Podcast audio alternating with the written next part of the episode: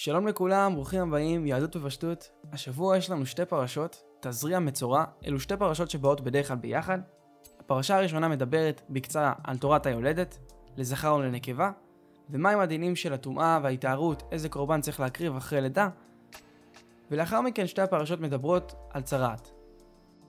ומה הקשר בין השתיים אנחנו נבין בסופו של דבר, אבל אנחנו נתחיל מההתחלה עם היולדת. וידבר השם אל משה לאמור, דבר אל בני ישראל לאמור, אישה כי תזריע וילדה זכר, וטמאה לשבעת ימים, כי ימי נידה דותה תטמא.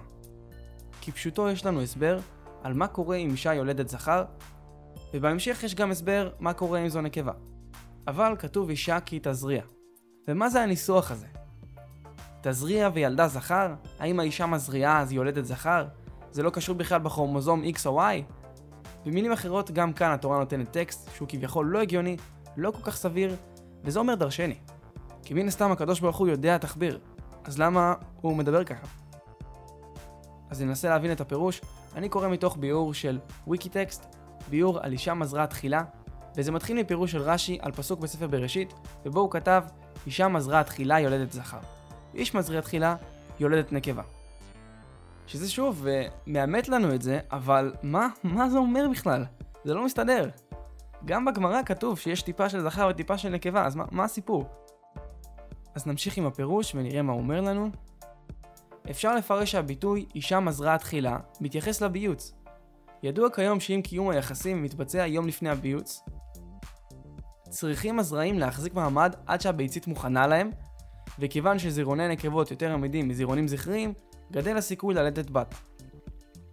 לעומת זה, אם קיום היחסים מתבצע לאחר הביוץ, תאי הזרע שמגיעים ראשונים לביצית הם אלו שיפרו אותה.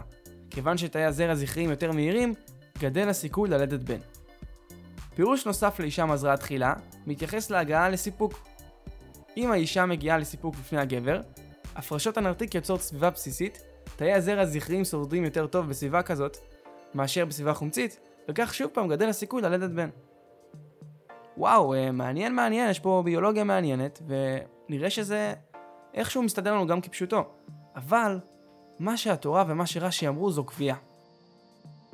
ומה שכאן אנחנו לומדים, זה בסך הכל הסתברות. אנחנו מעלים את ההסתברות שייוולד זכר או שתיוולד נקבה, ובתורה אנחנו לא מדברים על הסתברויות, אנחנו מדברים על כלל. אם האיש מזריע קודם, אז נקבה. אם האישה, זכר. מה, מה זה אומר? אז אם ניכנס לזוהר וננסה להבין מה יש לנו פה, הזוהר ממש מפרש את הפסוק הזה כקוד. מה זה אישה? מה זה תזריע? מה זה זכר? מה הדברים שנובעים מזה? מה המשמעויות שמסתתרות כאן? ואז הוא מבין את התמונה המלאה. ככה לדוגמה סעיף כ"ה בזוהר פרשת תזריע. וילדה זכר, פירושו שזכר ונקבה כלולים יחד מצד ימין, שהוא בחינת זכר. ואם נקבה תלד, פירושו שכלולים יחד נקבה וזכר מצד שמאל, שהוא בחינת נקבה. כלומר, הכתוב פה בכלל מדבר על משהו אחר לגמרי.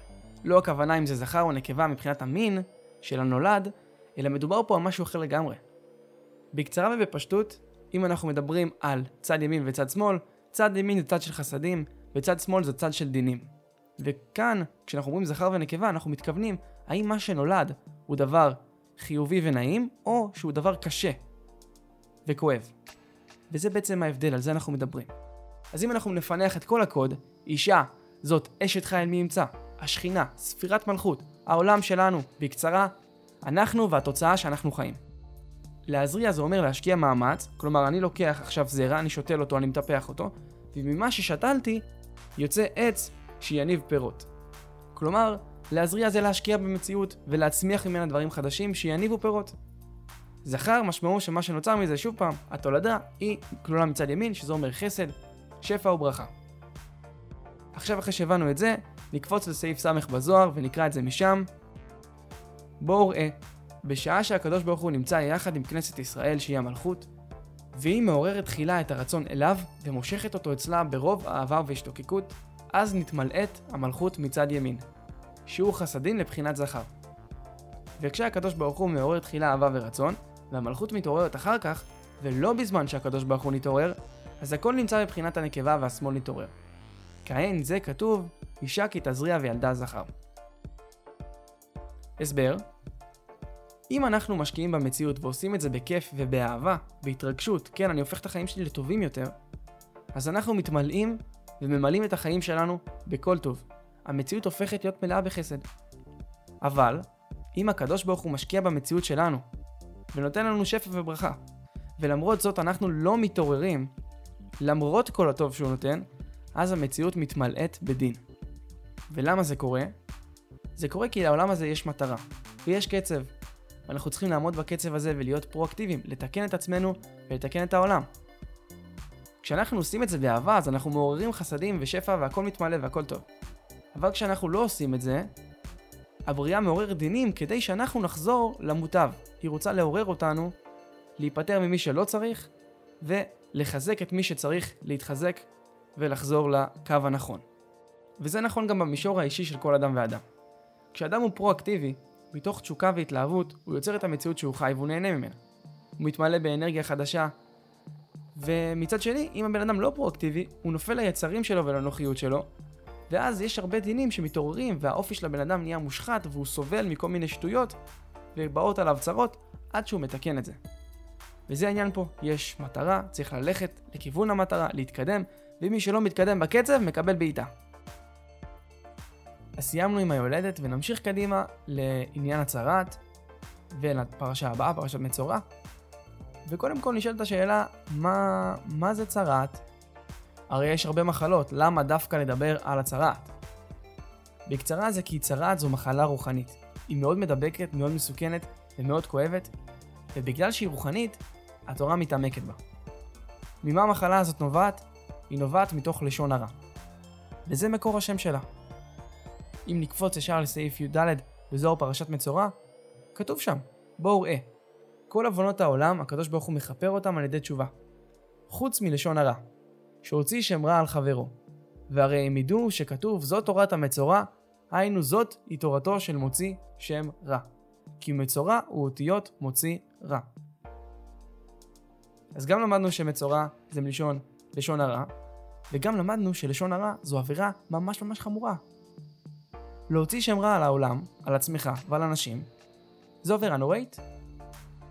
מעבר לזה שזה מלכלך את הכל, זה משחית את האופי של הבן אדם שמדבר, כי אם אחרים רעים אז כמובן שהוא פשוט מקסים ומדהים. וזה גם משחית את האופי של האנשים ששומעים. וכתרבות שבה יש מלא לשון הרע, אנחנו גם מודעים לכמה זה מדבק, מרעיל ומפלג. מספיק שרק נשמע את לשון הרע וכבר יש לנו חלק בזה. עד כדי כך מדבק. אבל כמובן, שאם אנחנו מאמינים שאפשר לקלקל, וזאת העוצמה השלילית של לשון הרע, מהי העוצמה של לשון טובה? של שפה נעימה וחיובית? כי כמובן, זה כנגד זה ברא השם. ותמיד לצד הטוב יש יותר כוח. אז ברור שאנחנו צריכים לשים לב מה הכוח של המילים שלנו ולהשתמש במילים הנכונות, כמה רחוק זה יכול להוביל אותנו. נמשיך עם הזוהר. רבי חייא אמר, כל מי שמוציא שם רע, נטמעים כל איבריו וראוי להסגר. משום שאותו דיבור רע עולה ומעורר עליו את רוח אטומה והוא נטמע. אבל מעבר ללהוציא שם רע, אנחנו יודעים שלפי התורה גם בתים היו חולים בצרה. אז בואו ניכנס לזוהר ונראה מה הוא אומר, סעיף מ"ט, פרשת מצורע, נראה מה הוא אומר כאן על הסיפור הזה של צרת בתוך הבית ומה לומדים מזה. אמר רבי אלעזר, כאן אני צריך לומר דבר שלמדתי מאבי. בואו ראה. אנחנו למדים כאן מנגע הבית, כי כשרוח התרומה שורה בבית, והקדוש ברוך הוא רוצה לתאר את הבית, שולח נגע צרעת בבית, שיקטרגו זה בזה. ונגע ההוא אינו שר מן הבית, ואף על פי שרוח הטומאה כבר הסתלקה מהבית. הנגע אינו שר מן הבית עד שיצאו את הבית, העצים והאבנים והכל, ואז נתאר המקום. כאין זה, מי שנטמע ועורר את רוח הטומאה ושורה עליו, כשרוצה הקדוש ברוך הוא לתאר את העולם, מעורר כנגדו רוח דין חזק. שהוא שורה על רוח הטומאה, והם נלחמים זה בזה. עד שמעביר את רוח הטומאה ואינו מסתלק ממקומו, עד שיטוץ המקום, האיברים והעצמות והכל, אז נתאר העולם, ורוחות הטומאה נעברים, והעולם נמצא בטהרה. מה אנחנו לומדים מזה בשפה פשוטה? הצהרת היא מחלה שקורית כדי לתאר את האדם מהטומאה שהוא נקלע אליה. הכאב והסבל הזה נועד כדי לשרוף את הטומאה הזאת, לא להשאיר ממנה זכר. אז נשאלת השאלה למה יש אנשים שלא חולים במחלות עור כאלה ואחרות, למרות שהם מדברים לשון הרע, והאמת שהזוהר דן בזה עוד לפני. בסופו של דבר מה שלומדים מזה בקצרה, זה שעדיף בהרבה את הבעיות בעור, מאשר לסבול מהבעיות האחרות שהטומאה הזאת הייתה עושה אם הייתה נשארת, כי טומאה בצורה פשוטה זה סוג של זיהום. לא בדיוק זיהום פיזי, אלא זיהום רוחני, אבל כדרכו של לכלוך, כשהגוף נלחם בו, הוא פולט אותו החוצה ודוחק אותו לקצוות. וזה משהו שקורה לנו גם כאן בצרעת. לכן אנחנו רואים את הנגעים על האור עצמו. אז מה קורה אחרי שיש אדם מצורע? צריך להביא אותו אל הכהן. וזה מה שאנחנו לומדים בעצם. אז בואו נסכם את זה בקצרה. מה המסר של שתי הפרשות האלו? אנחנו עדיין בספר ויקרא. וזה ספר שבו אנחנו לומדים להיות כהנים. ולהיות כהן זה למשוך ולהכניס את הקדושה לתוך החיים שלנו. השבוע המסר הוא הכוח של הדיבור שלנו. מה המילים שלנו יכולות לעורר. כמו שאני יכול למשוך טומאה, אני יכול למשוך קדושה. בנוסף, המסר הוא גם להיות פרואקטיבי וליזום ולא לחכות לנפילה, אלא להשקיע במציאות שאנחנו חיים כל הזמן. כשאנחנו עושים את שני אלו, מדברים טוב ועושים טוב, באהבה והשתוקקות, התוצאה היא שאנחנו קובעים בשטח שהמציאות תהיה בהכרח חיובית. ואז כל הטוב שיש לעולם מתעורר עלינו. ואותו דבר גם להפך, אם אנחנו מדברים רע ולא עושים ולא מתרגשים מהחיים, התוצאה היא שכל הדינים מתעוררים עלינו וזה ממש לא נעים. אז דיברנו בסוף ספר שמות על בניית המשכן, ושכל דבר זה משכן, אנחנו זה משכן, הבית זה משכן. ואם אנחנו נדבר רגע על הבית, אז אנחנו יודעים היום שמאוד נהוג לקנות רהיטים לבית, להכניס דברים חדשים לבית, לחדש אותו, ככה להשקיע במשכן שלך. אבל עוד יותר חשוב לשים לב, שאם אנחנו ככה כבר משקיעים בבית, צריך לדאוג גם להשקיע בדרך שבה אנחנו מדברים אחד עם השני. ואם אנחנו כל כך מתיימרים לשפר את עצמנו, את איך שאנחנו נראים, את איך שאנחנו לבושים, את הדברים שאנחנו קונים לעצמנו, שוב, חשוב גם לתאר את הדרך שבה אנחנו מדברים על אחרים, איך שאנחנו מדברים איתם, ושאנחנו מתעסקים בדברים חיוביים ולא בדברים שליליים. רק ככה אנחנו נמשוך קדושה, כי איך שאנחנו מדברים זה החלק הכי חשוב. העוצמה של עם ישראל נמדדת במילים שהוא מוציא. וזה קובע אם אנחנו נמשוך קדושה או שאנחנו נמשוך טומאה.